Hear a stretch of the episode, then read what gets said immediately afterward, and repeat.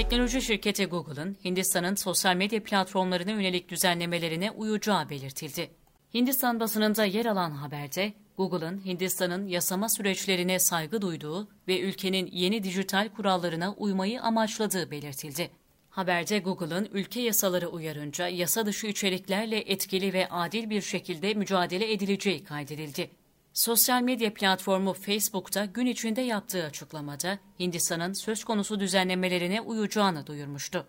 Hindistan'da yeni sosyal medya düzenlemesi Şubat ayında kabul edilirken bu kapsamda sosyal medya şirketlerinin ülkede temsilci bulundurmaları, talep edildiğinde zararlı içeriklerin kaynağını bildirmesi ve kaldırması gerekiyor.